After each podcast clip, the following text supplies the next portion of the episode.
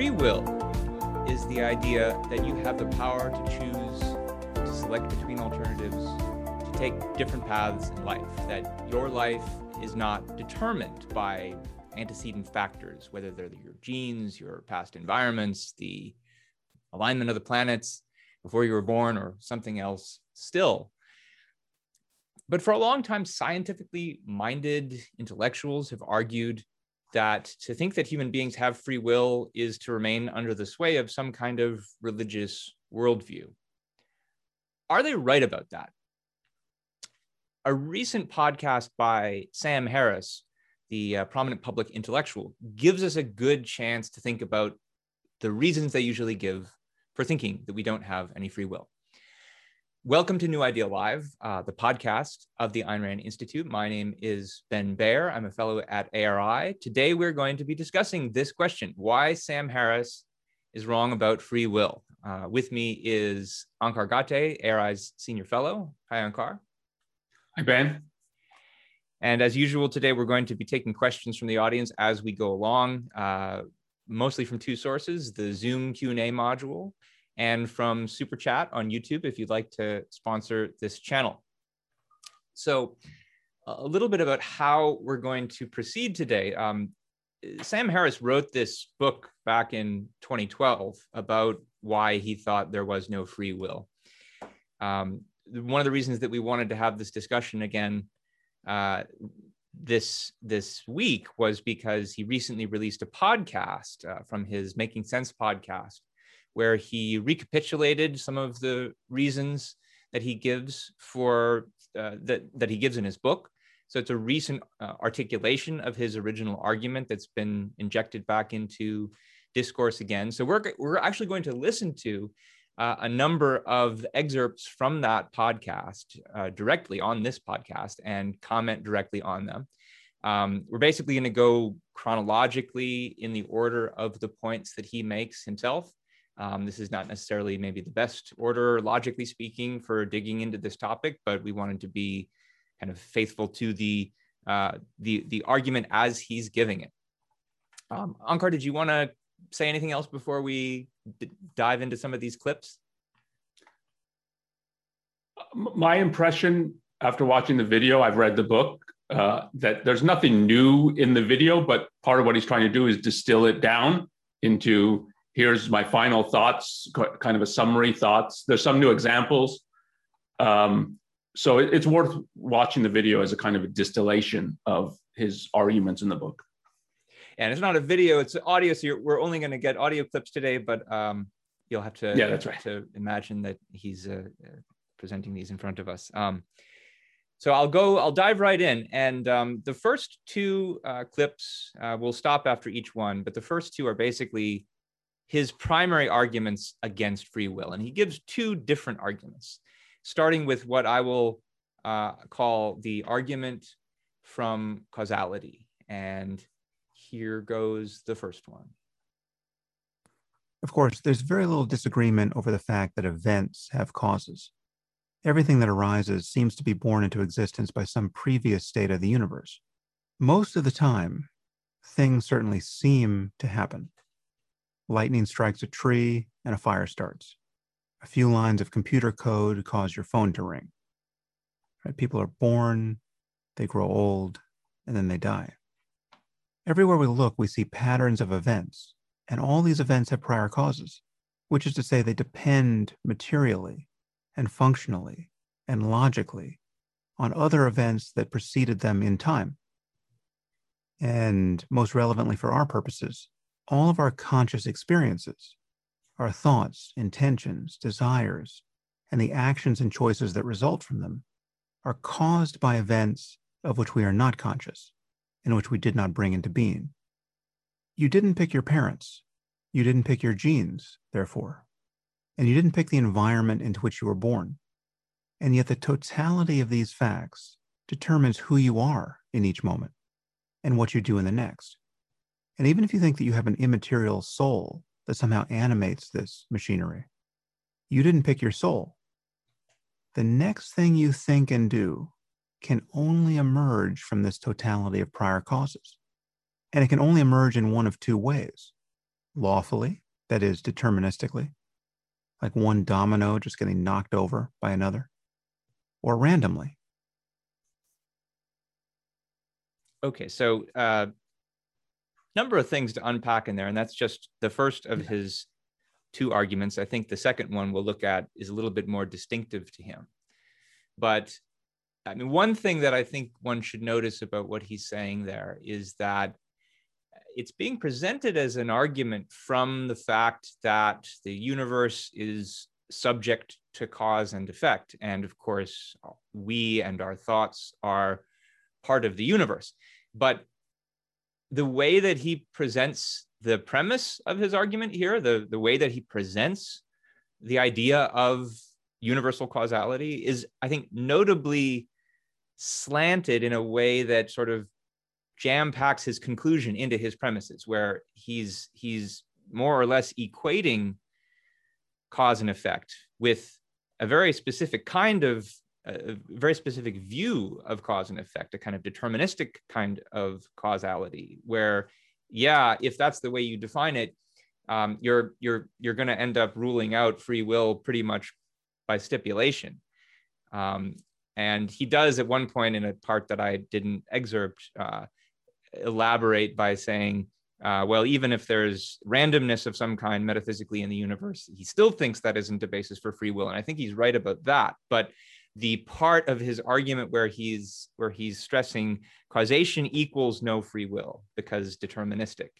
Um, I mean, Onkar, I know you have some thoughts on this. Uh, I've heard you lecture at length about the particular notion of causation that he's assuming here. Did you want to say more? Yes. The what struck me from this podcast, even more so than in the book, is how Humean his view is. So Humean means the, David Hume's philosophy. So how much it is a reiteration of what Hume said. And I think this the whole perspective on causality is Hume's perspective. And if you know philosophy and the history of philosophy, Hume's view is one account of cause and effect. It's not synonymous with every account. There's different accounts. There's accounts that reject the way David Hume conceptualizes cause and effect. And Ayn Rand in objectivism is one philosophy that rejects it. So the, the why is it so easy for Harris to go from there's cause and effect to there's determinism, which means that it's antecedent causes, antecedent factors that produce the present. And so you can go back and back and back, and you can go to a time that you weren't even born. And what happened then is going to determine whether you have a cup of coffee or a tea today. Um, and everything about your life you can trace back to even before you were born. And it, everything you do is determined by that, by these prior factors. That's what he's equating that if you accept cause and effect, you have to accept that view of human beings and everything else in existence. And what it relies on is that cause and effect is about events. His whole concept there's events. So an event is things happening is, is sort of the, the way he characterizes it. And it and he puts something like, well, they things seem to happen. And if you have one event, that's what you have. And if the cause is the previous event, then the cause is something prior. And the cause of that event is a previous event. And then, so the your whole notion of cause and effect is inherently temporal like this. And it's to look for a cause is to look into the past for why the present is what it's like. But there's a whole different view of cause and effect that says um, what it's about is things acting. It's about entities in the world, a bird flying, a squirrel running across uh, the yard. I was just looking in my backyard uh, this morning and thinking, like, what are all the causal relationships you see? And this is the kind of stuff I, I back up onto a forest. You see birds flying around, um, flapping in the bird bath. You see squirrels running across the grass. See, we have a windsock. You see it in the wind blowing. And if you think of cause and effect, it's things doing stuff. It's the cause is the thing and what it is. The bird's able to fly because what it is, it, it has wings which it's beating, it's aerodynamic. And the action is it's traveling through the air, it's not land bound. Um, and it's then the cause and the effect are simultaneous. It's the thing acting. And if you think of it like this, and this is really in a wide sense the Aristotelian way of looking at cause and effect, that it's about things acting and it's stress. Ayn Rand stresses that this is the way that you conceptualize cause and effect. If you do that, you can equate cause and effect with causes are antecedent factors and what it is about tracing back in time um, to the prior event and the prior event and the prior event. You don't think about cause and effect in terms of events. It's things that act. That's the phenomenon, not one event followed by another. And then that's going to have some important implications for how we think about free will, right? Because the the objectivist view, at least, Ayn Rand's view, is very far from the idea that free will is some exception to causation to the, to the law of causality. It's very much assumed to be a special instance of it. And uh, everything that we do uh, everything that we choose is caused by something. It is it is caused by us. Uh, that that the agent is the source of the causation. Uh, somebody uh, we we got a we got a super chat donation. Uh, someone asks, can man's volitional consciousness be a cause? And I think the answer here, at least from Ayn Rand's perspective, is very much yes. That that there is something in the nature of our consciousness that causes us to face a choice. And then when we make a choice, we are the ones who are doing it. Um, now, there's a question of who's who's the what is the I that is doing that, and that's going to be something that comes up in uh, Harris's later argument. But um, yeah, and I'd say that's part of what's interesting that it though he puts cause and effect in terms of events, he has a sense in the background that it's really about an agent and an agent choosing or an agent selecting. So so that he's got to attack the idea that there's an agent and that's in the video he's going to go on to no there's no you there to make any choices. There's no agent. Um, and on his view of cause and effect you don't really need that argument.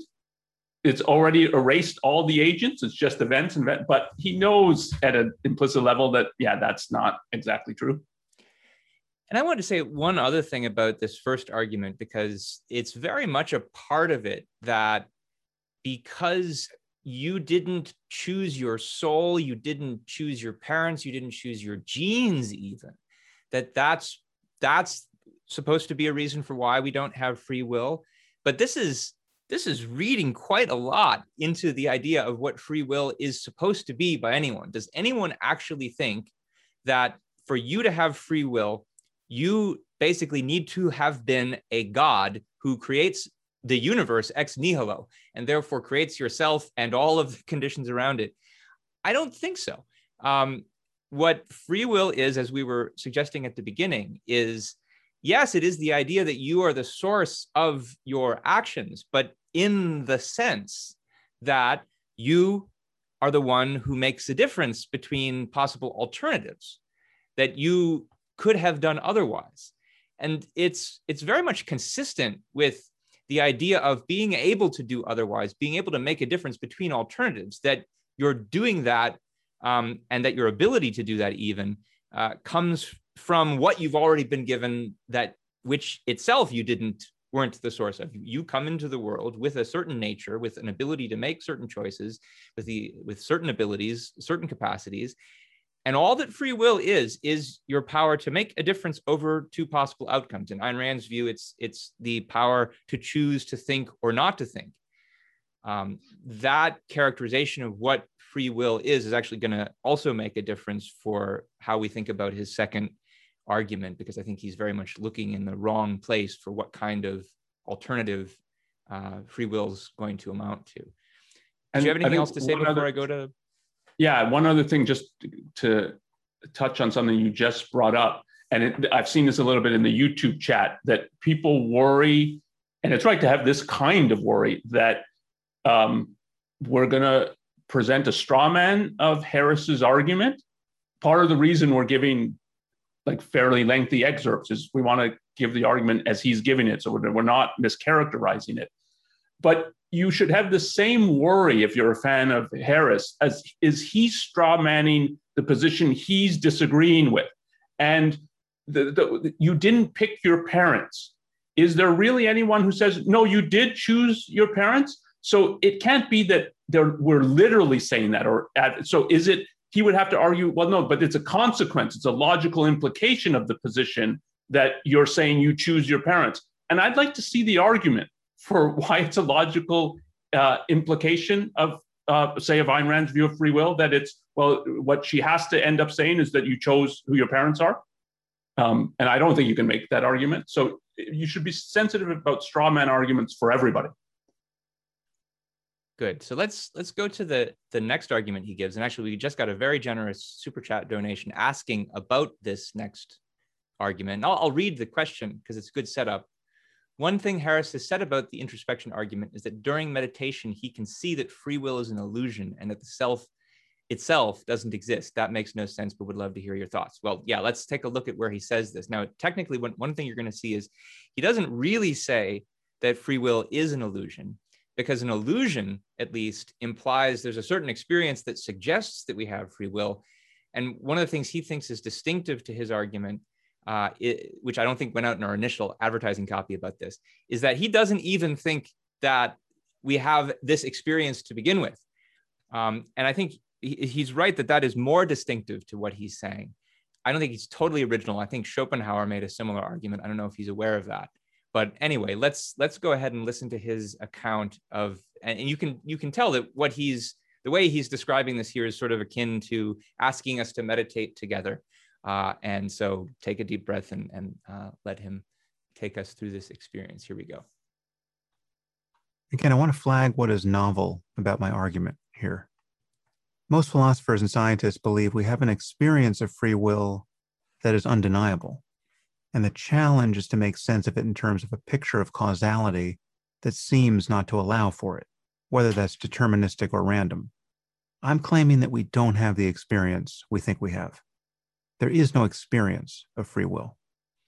So let's look more closely at our experience.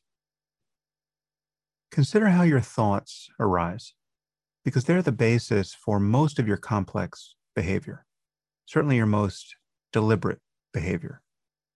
If you pay attention to the process of thinking, you'll see that your thoughts simply appear in consciousness, very much like my words. In fact, you can observe that you no more decide the next thing you think than you decide the next thing I say. What are you going to think next? You don't know. Yet your thoughts determine what you want and intend and do next. Your thoughts determine your goals and whether or not you believe you've met them. They determine what you say to other people and what you don't say. In fact, thoughts determine almost everything that makes you human. Now, most people feel that they are the thinker of their thoughts and therefore their author. And this is one way of describing the feeling of self. Subjectively speaking, as a matter of experience, there's no thinker to be found in the mind apart from thoughts themselves. There's no subject in the middle of experience. Everything, including thoughts and intentions and counter thoughts and counter intentions, is arising all on its own. And the feeling that there's a thinker in addition to the flow of thought is what it feels like to be thinking without knowing that you're thinking. It's the feeling of being identified with the train of thought that's passing through consciousness in this moment. But if you pay attention to how thoughts arise, you'll see that they simply appear quite literally out of nowhere. And you're not free to choose them before they appear. That would require that you think them before you think them. So here's the question If you can't control your next thought, if you can't decide what it will be before it arises, and if you can't prevent it from arising, where is your freedom of will? At this moment, you might be thinking, what the hell is he talking about? Okay, so what what is he talking about? Um, a, few observations occur to me uh, from about this little meditation. One, one is again that I think there's a lot of building in of his conclusion to his own description of his experience. He talks even in his initial set of observations about how your thoughts determine what you want and intend to do next, and your thoughts determine your goal. And he talks elsewhere about each of the thoughts being determined by uh, unconscious factors. But there's also, to me, uh, and this I think gets to your point earlier, Onkar, about a kind of straw man position, of a straw man description of what the theory of free will is actually supposed to mean. And you have him saying, you don't know what your next thought is going to be, which to me, uh, he seems to be assuming that free will would be prediction of the future which is a very strange assumption. Isn't isn't the whole idea of free will in a way supposed to be that you don't make predictions you can't make predictions that you could do either and then you make the choice? Um, now then i suppose there's a, a separate question of well, well then why wouldn't it be random? And we can talk about that. But uh, there's again a straight like i don't i've never seen anyone characterize uh, the position of free will in this particular way that he's attacking so it's it, it does strike me as having a straw man character to it. And then, yeah, here you saw this discussion of of the idea that there's no agent, there's no self. We're just sort of waiting in the stream of our experience, and we are that stream. And uh, there's no thinker to be mi- found in the mind apart from the thoughts themselves. What's this mind that we're talking about? But without being too picky um, uh, on that last point, eh, what are your overall reactions to this uh, meditation? so I have again, just as his description of the external world in terms of cause and effect, it has, it does not um, conceptualize properly, I think, at all my experience of the world, uh, my awareness of the world. So that the way I think of cause and effect and what you actually observe that you're conceptualizing as cause and effect is not event, previous event, uh, previous event. So when he turns inward and it's asking you not now to look outward at the world, but look inward at the operations of your mind.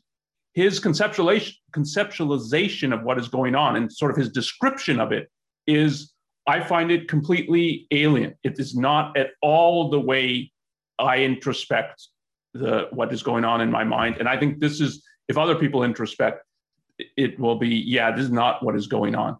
And part of it, so just as he has event as this is the kind of way I'm going to conceptualize things in the external world. So there's not things, there's just events.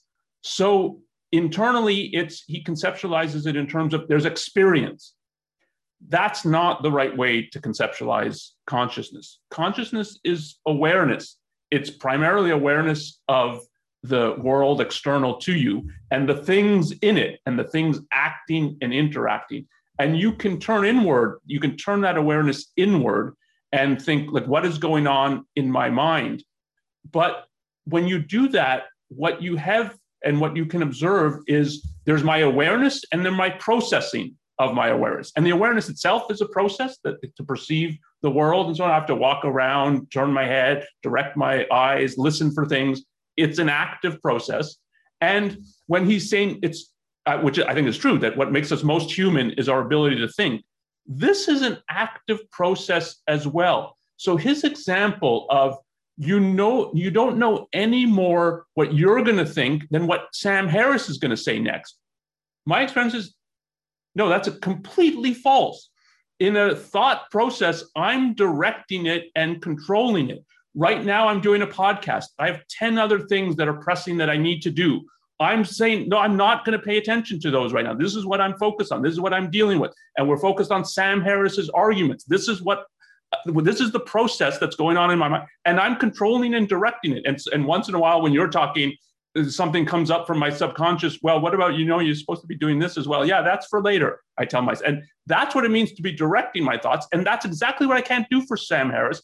And this is why often when you're thinking and you've got someone talking to you, you experience it like I can I need to direct my thought, and you're sort of intruding. But my thought process is not my mind intruding on me or something. It, it's just completely false, I think, in terms of conceptualizing and describing what is going on in one's mind. The whole thing about thinking is you can direct it and you can control it. That doesn't mean control every aspect of it. And that's again the straw man that he seems to think to control it would be to control every aspect. And we appreciate your focus and attention to this topic. And I had several ideas just then that I, I thought maybe I should say something, and but I'm actually not.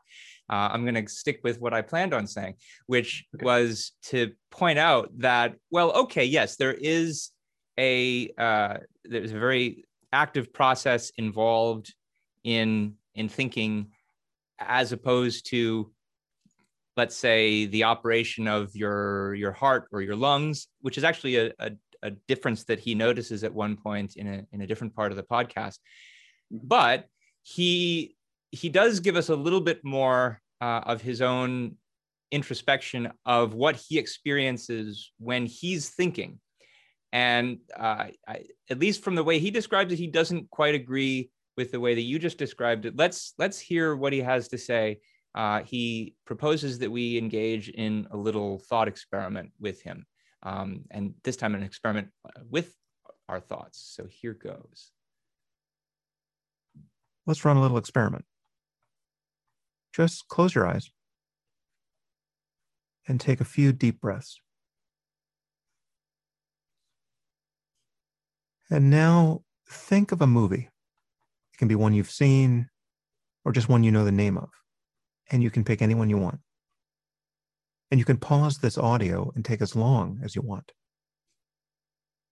Now let's do that again. All right, I want you to become sensitive to this process. So forget the first film and choose another. And again, pay attention to what you actually experience here. What is it like to choose? What is it like to make this completely free choice? You got a new film? Okay. Do it one more time, right? Just clean the slate, think of a few more films, and choose one. Did you see any evidence for free will here? Because if it's not here, it's not anywhere, right? So we better be able to find it here. So let's look for it. So consider the few films that came to mind, right? In light of all the films that might have come to mind, but didn't. And ask yourself, were you free to choose that which did not occur to you to choose? As a matter of neurophysiology, your Wizard of Oz circuits were not in play a few moments ago. For reasons that you can't possibly know and could not control, based on the state of your brain, The Wizard of Oz was not an option, even though you absolutely know about this film. And if we could return your brain to the state it was in a moment ago and account for all the noise in the system, adding back any contributions of randomness, whatever they were, you would fail to think of The Wizard of Oz again and again and again until the end of time. Where is the freedom in that? It's important to see that whether the universe is fully determined or it admits of randomness, the picture is the same. Okay, determinism gives you no freedom, obviously. It would just be mere biochemical clockwork.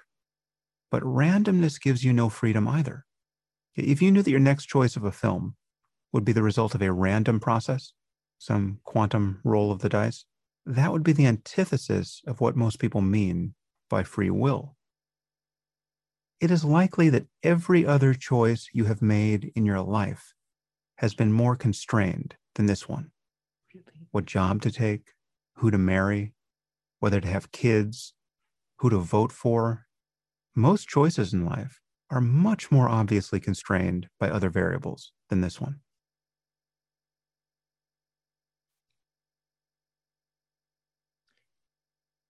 And I thought that there was a little bit more to that, but I think uh, it got cut out for some reason. But we got the essence of it. Um, that last thing that he said uh, was, I thought, particularly remarkable. And I'll, I'll read the rest of what he w- was going to be in it. So, if you're not free to simply pick a film right now, I don't know where you're going to find free will anywhere in your life. So, really pay attention to the experience. Do it one more time. Pick a film, any film. Um, I picked Shanghai Noon uh, was my first one. Very lowbrow compared to some of the other examples he discusses. But that's because we watched this last weekend. Pretty good. But what struck me as as remarkable here was that this is what he really thinks the best example of a free will choice would be the pick a random film example uh, all the other examples that he mentioned of types of choices that you could make um, what job to take who who to marry whether to have kids who to vote for etc these strike me as much better examples of the kinds of choices that we do have free will control over because they're the ones where you're actually consciously deliberating pros and cons. What are the good reasons? What are the bad reasons? I really don't understand why he thinks those are the choices that are more constrained uh, is is his view well in those cases they're more constrained because you're you're you have reasons for the choices that you make well it, that's true in the best cases um, some people don't uh, bring reason to bear on those kinds of questions in the way that we would hope that they would. And that is what gets to the issue. And I'm sure you'll have more to say about this, Onkar about where should we be looking in our thoughts for what the evidence of free will actually is? Is it the choice of content among types of thoughts to think, like which movie to watch, uh, or even which um, candidate to vote for? Or is it something deeper? Because again, not everybody actually brings reason to bear on the question of whom to vote for, whom to marry. And that seems to be a significant issue. Yes, I think that well, that's the fundamental issue, certainly from Ayn Rand or objectivism's perspective. So that theory of free will, it's you have to look deeper. Eh, you can put it kind of metaphorically, you have to look deeper at what your fundamental locus of control is over your mind. And I don't think it's about picking pieces of content. It's about the, this is why you put it earlier, she formulates it as a choice to think or not. So it's a choice to engage in a certain kind of processing of and to engage in thinking, to engage in reasoning or not. You can sort of drift along. You can decide, in effect, to, you're going to follow the crowd and what everybody else thinks. You can say, you can choose not to engage in a lot of mental processing firsthand. But even if you take his, what this, this experiment is, and you ask, where do you find free will in this? I think there's many points. So, and I'll tell you, I so I, I listened to this whole uh, podcast. And so it, when it this it, it, it was okay, I'm gonna I want you to run a certain experiment. My what my reaction was okay, it's going to be another stupid thought experiment. I've studied philosophy. I've seen a lot of these things that I think don't show anything like what they think they're going to show. I'm not going to even do this. And then I thought, no, okay, we're going to be talking about this. So let me treat it the most sympathetically and I'll do this. That's a choice. I'm selecting between alternatives. And if you're taking it, it's a choice you're selecting. Part of the implication is, yes, I could have selected something else, but this is what I selected. And I've given some of the reasons for why I selected it. But most fundamentally, I was thinking about it. And then it's if we're going to do a podcast on this, it's you have to treat it as sympathetically and take it as seriously as you can. So I'm going to run this experiment. So I the, here's the to, and you characterize it as pick some random films. I don't know what random means in that context. I took it as pick some films, but it's important because his contrast is well, what free will would mean is random. And it's pick some films. It's obviously going to be films I know about, not films I don't know. How am I going to pick a film I don't know about? So if you call that, well, it's constraint, is that really free will? I'm still selecting. It's pick a film, and that means pick a film I know about. Here's the two that came to mind for me Casablanca and Tombstone. For both, I could give a reason for why it came to mind. Uh, Casablanca is one of my favorite films, so I don't find it surprising that if someone says pick a film, one of your favorites comes up. And the other was Tombstone, similar to I hadn't just watched it, but I had just had a conversation about with someone about the film a day or two ago. So that that's when it's pick a f- film that it's kind of quickly comes to mind. That these two come to mind, I don't find at all surprising or mysterious. And then it was, I have to select one of these because I'm supposed to pick one. So what am I going to select? And it was, I could pick Casablanca, but that's too standard. It, and so, and what's this thought experiment going to be? And so, so I picked Tombstone.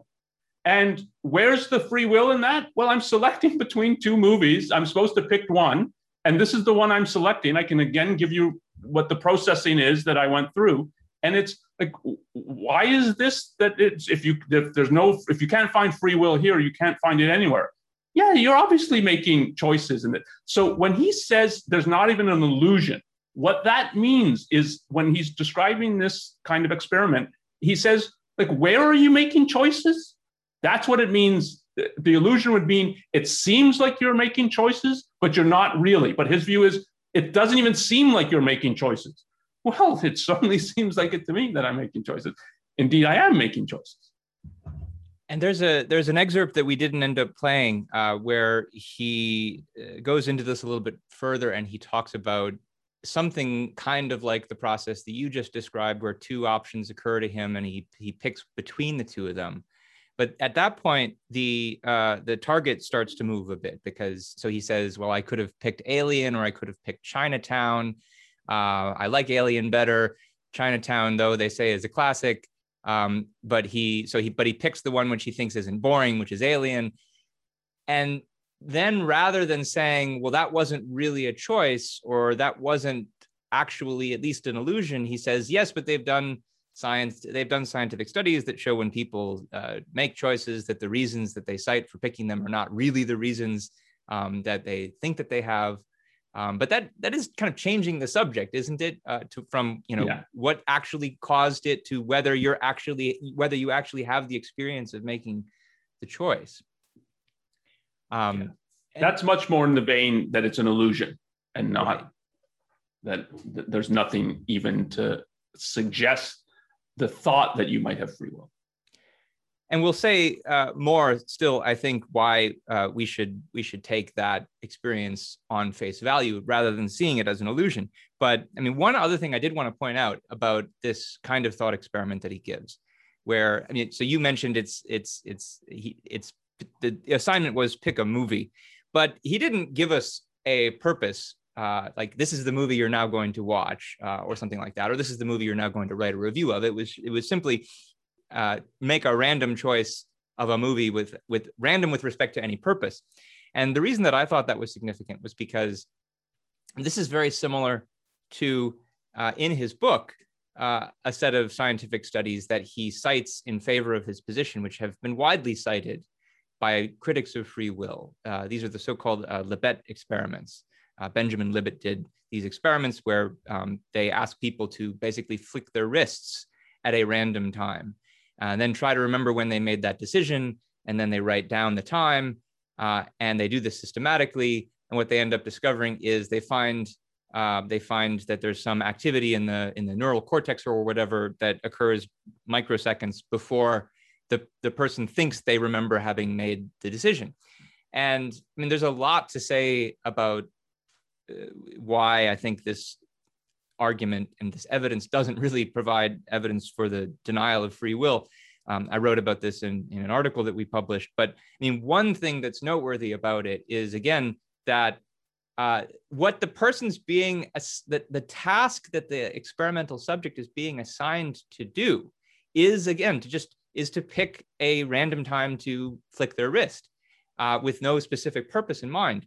And so there's a question here of, well, when I give myself the task to do something that doesn't have a specific reason attached to it, when I, I'm asked, and if I think there's a good reason to comply with the experiment, how do I decide to do that? I mean, I think it's true. I, there's there's no reason I can give or that I'm aware of for when I flick my wrist or not. But I think that's in the nature of the particular assignment. And that's something very idiosyncratic about this kind of choice. Like I'm in effect telling myself, okay, let my unconscious brain processes pick this for me. Uh, and, and we'll see what happens. But that's not where I see the kind of paradigm uh, uh, case of free will actually operating. Where it's operating is where I'm listening to the instructions of the experiment, deciding, do I want to actually participate in this experiment? Is there a good reason to do it? Uh, and that's where I'm the one who's making uh, the difference over whether I'm going to do one thing or not. And that's, I think, analogous to what you were describing when you were thinking about um, deciding whether to play this movie game or not. Because like you're you're playing the game for the purpose of illustrating something philosophical for your audience. And that's that's i think where you would you know you probably had the the fundamental control. Any further yeah. reactions to that? Yeah. No I, I think that's that that's important in the the setup of those experiments. And there are situations in life that you you put it turning it over to your unconscious brain I put it more, you're turning it over to your subconscious. So, and all thinking is there's a the element of what you're directing it because it's an activity, a process that you're controlling and directing. But there's elements of it that are from your subconscious. So it's you, I can direct, okay, let me think about a movie I know. But it's true that it comes from my subconscious of what comes up. And um, Gone with the Wind, for instance, didn't come up for me, and it, it might be because I hate the movie, or I I mean I don't hate is probably too strong, but I didn't like it. Um, so there are there are aspects that are not I'm not choosing what's going to come up from my subconscious. I'm giving myself uh, a question, in effect, select a movie. But all thinking is like that. And it doesn't show that you're not in control of the aspects you're in control of because there's aspects that are subconscious. And when when you mull an issue or kind of brainstorm, often what you do is you let your subconscious just like what does it come up with if I sort of um, am not directing my mind too much. But that's a very distinct experience and very different from when I am directing my mind. Um, and so that, that this is a phenomenon that is known about things. It's certainly known in objectivist circles, but not only in objectivist circles. And it, there's again too much of a straw manning of if there's some element that the subconscious in, is involved, then it means there's no conscious control. And that doesn't follow. We're getting a lot of questions, and I'm, I'm, I'm putting the reminder up on the screen for people who still want to submit questions uh, that uh, how, how they can do it. Um, Onkar, we had two excerpts left, but I'm thinking maybe now given time, maybe we should go straight to the last one about self-refutation and skip over the morality one? So yeah, I, I think that's do that. The morality one's not actually very interesting. Yeah. Okay. So last major excerpt from Sam Harris, and this is this is where he's responding to a kind of uh, I think a common criticism of the kind of position that he's just described. So here goes. People sometimes ask, well, if there's no free will, then why are you trying to convince anyone of anything? People are just going to believe whatever they believe.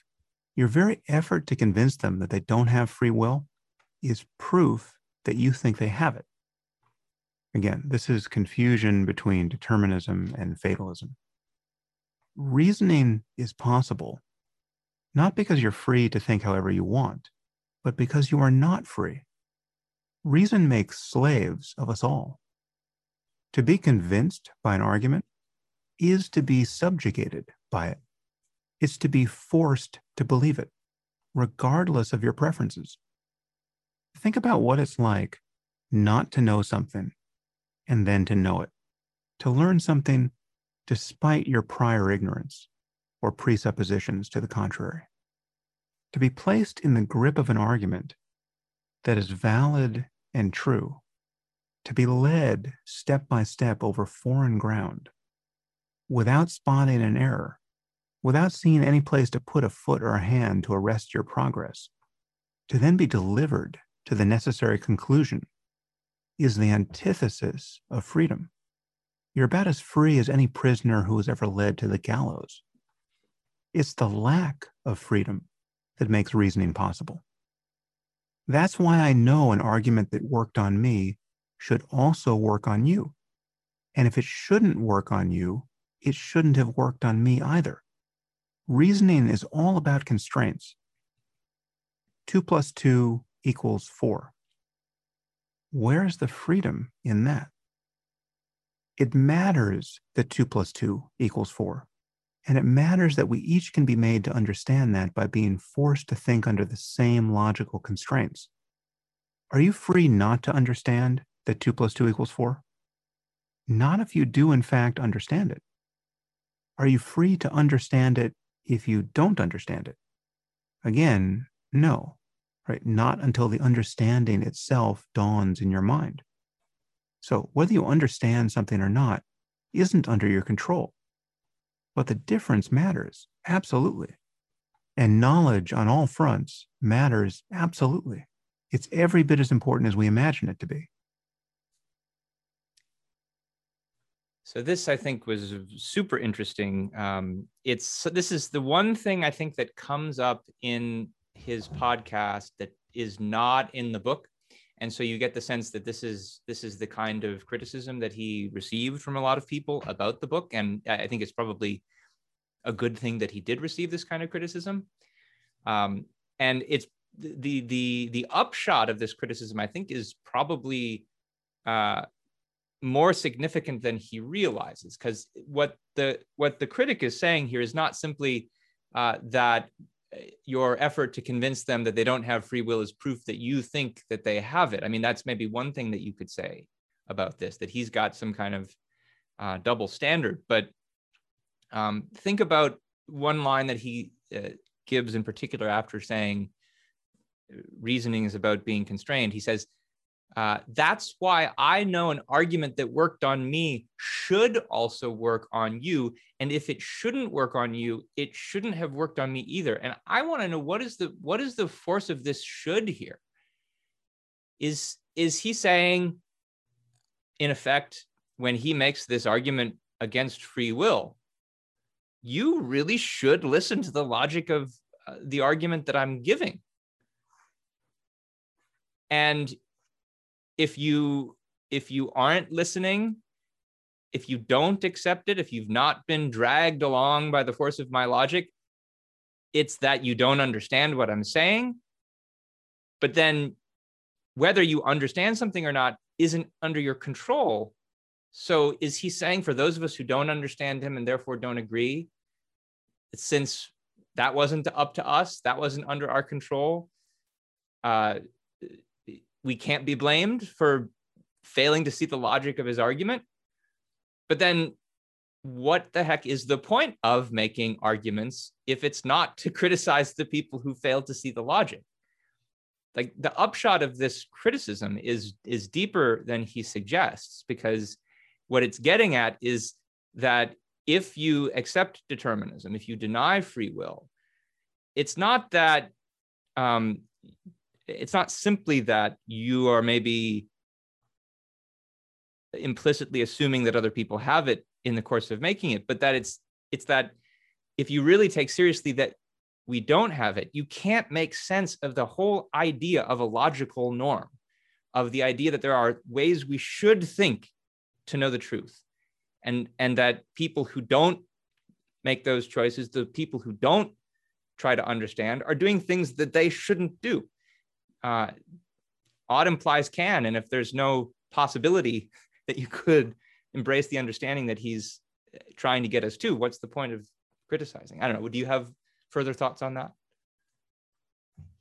Yeah. So I think what you're raising is the most fundamental issue. And if we put it in terms of a positive, that, and we look at it from the perspective of Ayn Rand's theory of free will, that it's a choice to think or not. It, what that means, it's a choice to engage in rational processing. So the the you can he so he puts it in terms of an uh, argument that should work, and you're rightly asking what does the should mean here? He has to know that people have been convinced by bad arguments. And he has to know that people have not been convinced by good arguments, or put it a little differently, They've been convinced by irrational arguments, and they have not been convinced by rational arguments. And is that an indictment of the argument? Or is it an indictment just of the person? It's just so happens the antecedent factors that are controlling him make it that he's not going to uh, accept this argument, even though it's a rational one, or he's going to accept this one because it's irrational. What you're saying is that the person is fundamentally out of control of his mental processing. And so, how does Sam Harris know that he's being rational? that's just another idea that he will have. And maybe it's because, well, his grandmother drank pineapple juice when he was 12. And as a result, this is what he now is determined to say and to think and to hold. And he, he doesn't know what it is. So, Ayn Rand's view of free will is how do you know you're being rational? It's because you can choose to be. You can set as your basic mental processing I'm going to focus on the evidence and proceed logically to the best of my ability and so on. And I can know that I've done that as a result and then say, yeah, I view my conclusion as reached by reason because I chose to engage in a process of reasoning. And that's what he cannot say. And notice how, so this is a lesser point, but it's still significant if you're thinking about Harris's argument. Notice how different what he says here is from what we've been looking at previously. So it's previously, I have no idea what thoughts will occur to me next. I have no idea what I'm going to think or say next. That's his basic picture of human beings because it's determined by antecedent factors. You don't know which antecedent factors determine it. So we don't have this kind of sophisticated knowledge that you can predict for various people. Oh, yeah, this person's going to think this and that person's going to think that. As a there's nothing like that. So he's right to say it's if it's caused by things that are antecedent, you don't know which particular ones are causing you to think what you think. You don't know what you're going to do next. So it's so his basic portrait is you're fundamentally out of control. And now when he gets to yeah, but when we're talking about determinism and free will and having a view about this, no, it's like step by step logic. You're forced, you're necessitated. You can say what all the causes were that are, and it's a completely contradictory picture of it's it's no you can't know you're not in control and you can't know what you're doing or why oh but you can when we're talking about free will and determinism and say and you can know that it's you're being caused by good arguments and it's just it's completely inconsistent it's the what they call the fallacy of self-exclusion um, and there was a there was another p- part of the podcast that we didn't excerpt where he talks about uh, reading an article about why one should learn Mandarin. And he says that I can't account for why, after having read this article, I still don't want to speak it. Uh, I can't decide to make learning this language my top priority when it simply isn't my top priority. And if I suddenly became the most, if it suddenly became the most important thing in, in my life, I wouldn't have created this change in myself. But he says at the end of the day, he doesn't, he's not able to account for why this article had the effect or didn't have the effect that it did. And the question that sh- I think should occur to somebody when they hear him give that example then is, well, what what do you think is my perspective with respect to your book, or with respect to whatever article you read about free will or determinism that make you that made you think that there was no free will? Is it also the case that you can't account for why th- this argument made you believe in determinism and it didn't make somebody else? But then this is your point Onkar that that it sounds like he's saying we adopt the philosophic views that we adopt for reasons we can't understand. But then why should we suppose that what we believe has any kind of mark of logic or objectivity to it. If we're not the ones who have decided to be objective and who've decided to uh, to make our arguments uh, pay attention to the facts and the truth why do we why do we think that ours are any better than anybody else's? Yeah, and so specifically for this issue, why think his uh, advocacy of determinism is any better, any superior than the people like us who advocate free will? And it, he, there's no answer to that in his theory, really.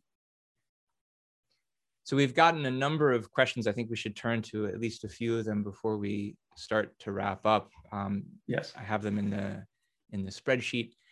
Um, and some of these we have uh, touched on a bit.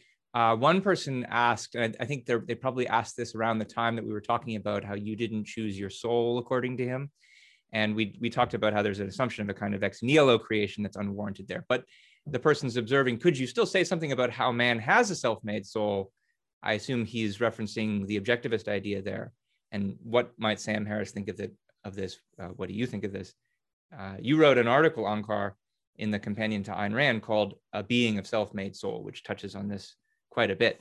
Um, how does that view compare and contrast with the creation ex nihilo idea that he's kind of strawmanning.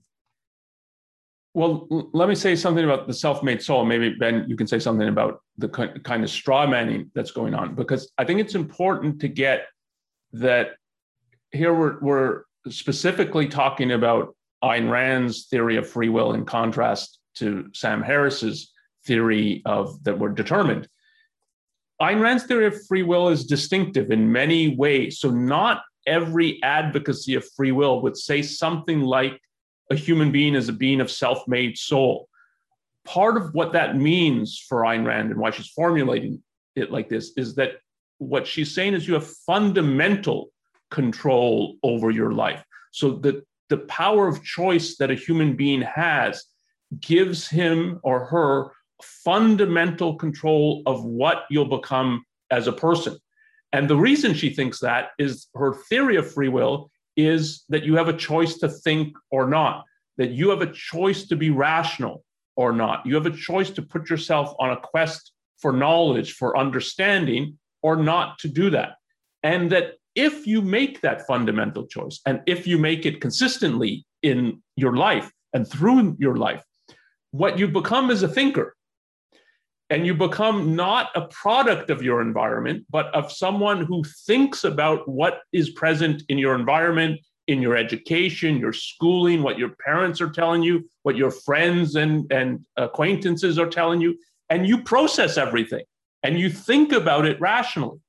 And you think about what's true and what's false about what people say and what they hold and what they believe, and what's good and what's bad.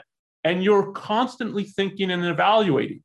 And if you do that, you're in fundamental control of the ideas, of the thoughts, of the values that you're making, in effect, part of who you are, of what is going to guide you, um, what's going to, if we put it kind of more of some things we've been talking about in this podcast, it, you make it part of your subconscious.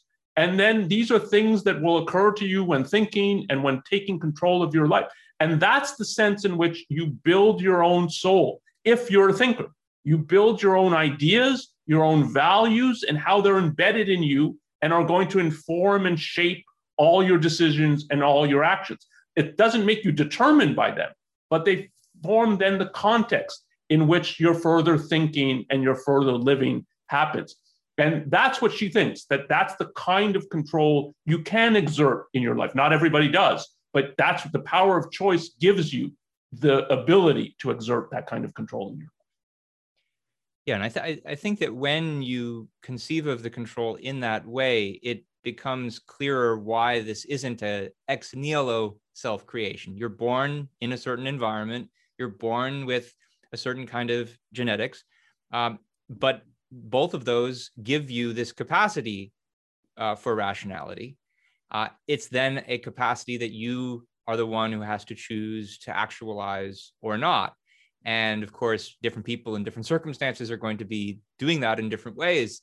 Um, but there's still a difference they can make within their circumstance uh, as to whether they're going to become a more active thinker or a more passive thinker, for instance. Um, and we got we had a question that came in on Super Chat that uh, touches on this a bit. Somebody asked, do individuals who have ADHD or other psychiatric diseases have volition, given their lack of ability to focus? And can drugs or caffeine enhance their free will? Um, thank you for that super chat donation. Um, the, I mean, this speaks to the fact that yes, people are born with different brains and are subjected to different influences in their environment. Uh, I don't think that the fact that people can have psychiatric conditions of uh, uh, uh certain types uh, means that they have no free will in the sense that we've just discussed. Now, if you have a bad enough mental disorder where it, it basically uh, makes it impossible for you to connect to reality, then I think yes, they, there's a kind of diminished capacity, and that can then um, that can then raise interesting questions about whether you can be held responsible for your actions. But if we're talking about something lower grade, uh, then people, I think, say who have ADHD, they still have the ability to manage their mind to the extent of their ability. They can, there's better or worse things they can do with their mind. Um, one of the better things that uh, they might do, for example, is to is to seek medical help uh, in order to you know uh, get better at uh, attending to tasks and there are drugs that they can take but that's a, itself a choice that they have to make um, do, do you have further thoughts on that type of example? Let me say something about some of the other example. So caffeine is brought in as and can drugs or caffeine enhance our free will. I don't think of it as enhancing our free will but can they have and do they have effects on your mental operations? Yes definitely. So take caffeine something that oh, most adults are familiar with. I have weird reactions to caffeine. I don't drink coffee in the morning um, and I don't even like the smell of coffee in the morning. It gives me a headache. Does that interfere with my free will? That doesn't enhance it, but does it? Not in the fundamental sense that I still have a, a choice to think or not, but it affects the efficacy of my thinking. It's harder to think if you've got a splitting headache. And so I can try to think about it. I got some work to do and so on, but it makes it much less productive. That's the reason I don't drink coffee in the morning because it gives me a headache and that makes it, it the thinking process less effective. I drink caffeine sometimes in the afternoon, and I have it. it I, know I'm weird like this. the smell doesn't bother me anymore, and I drink it. And it that can, if I'm tired and I've got something to do, yes, it can. Again, I don't think it affects the fundamental choice that I can think or not, but it affects the efficacy of the thinking process when I've decided to think. And this is the people the, one of the reasons people drink caffeine. But you have so you have to distinguish between the effect on the fundamental choice and its uh, mental life and, and human life is a whole series of choices. And so it's a choice to think is to take fundamental control over the processing of your mind. But then there's all kinds of choices. What are you going to do? And if i have a splitting headache i'm much more much less likely to decide i'm going to work on something important versus maybe I'll do some chore that doesn't take too much mental effort uh, because I have a splitting headache. And that's again a choice. It's not the fundamental choice, but it's a choice. I don't know how you'd get by without coffee. Um, we're almost at a time. I want to take one last question that I have something brief but helpful to say, and that's somebody who asked from Zoom about uh, our thoughts on soft determinism. And I'll just say very briefly that uh, this is the view that there's a sense in which we have free will, or there can be a sense in which we have free will, even if determinism is true. Uh, and it's a very popular view, sometimes called compatibilism, um, among uh, contemporary academics who think about this. Um, and the reason, and it sounds like a paradox, it sounds like an, an, impossible contradiction, I think, to most people who hear the idea for the first time. Uh, the reason that uh, philosophers are able to uh, play these mental gymnastics, and they've been doing it for thousands of years, is through means of a kind of verbal redefinition of the concept of free will. If instead of thinking of free will as the uh, capacity to be the source of your own actions and the uh, having the ability to do otherwise, if you simply define free freedom to mean something like you're able to act on your desires, and that's a simple version of it.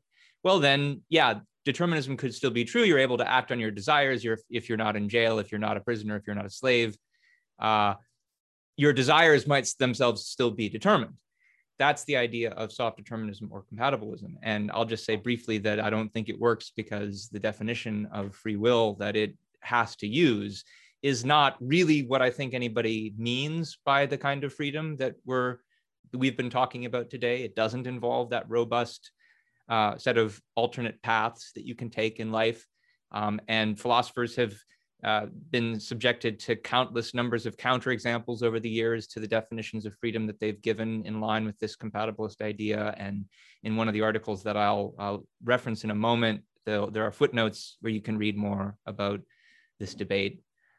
Um, any thoughts on that one, Onkar? Yeah, let me just say one quick thing. Since we've said a lot of things where we disagree and kind of disagree pretty vehemently with Sam Harris. He's good on this yeah. that he thinks of soft determinism as it's just muddying the waters. And I think he's right about that. Yeah. I agree. I agree. He's uh, he's he's willing to take the idea of determinism all the way to its uh, almost all the way to its logical conclusion but we should we should start to wrap up and i'd like to do that first by sharing some resources on uh, things that you can you can read or listen to to follow up on some of the ideas that we have discussed today um, i'd first like to recommend that people check out the entry in the Ayn Rand lexicon on the concept of free will. We've at various times today been invoking Ayn Rand's ideas about free will, free will as the choice to think or not to think, which is a choice about whether to engage a certain mental processing, not a choice about content. Um, this is a brief a, a, a, web page that gives brief excerpts from different places where she's written about this. You can go to courses.aynrand.org slash lexicon slash free hyphen will for more. I would also like to recommend a short talk by Onkar uh, that uh, unpacks that theory. It's called Seize the Reins of Your Mind. It's on ARI's YouTube channel. Uh, you can get there directly if you go to bit.ly slash seize reins. Uh, and then a moment ago, I mentioned an article where I have some footnotes that are of interest. Uh, it's also the article where I discuss the Libet experiments. Um, this is one that's uh, directed uh, directly toward Sam Harris's style of arguments. And I talk about some of his arguments in the article. It's called Why Champions of Science and Reason Need Free Will. And you can find that if you go to bit.ly slash champions hyphen free will. Otherwise, it's something we published on our publication, New Ideal. I will also mention uh, that next week on our podcast, uh, there will be, uh, sorry, Next week on our podcast, there will be a conversation uh, between Keith Lockitch and Elan Journo on the topic of humanistic environmentalism. I should make a program note that this is going to be at a different time slot than usual. We usually have these at when, on Wednesdays uh, at uh, 2 p.m. Eastern. This is actually going to be Thursday at the same time. Also, like to remind you about an upcoming episode we're going to be doing where we're going to be taking miscellaneous general philosophical Q&A. That's on May 5th.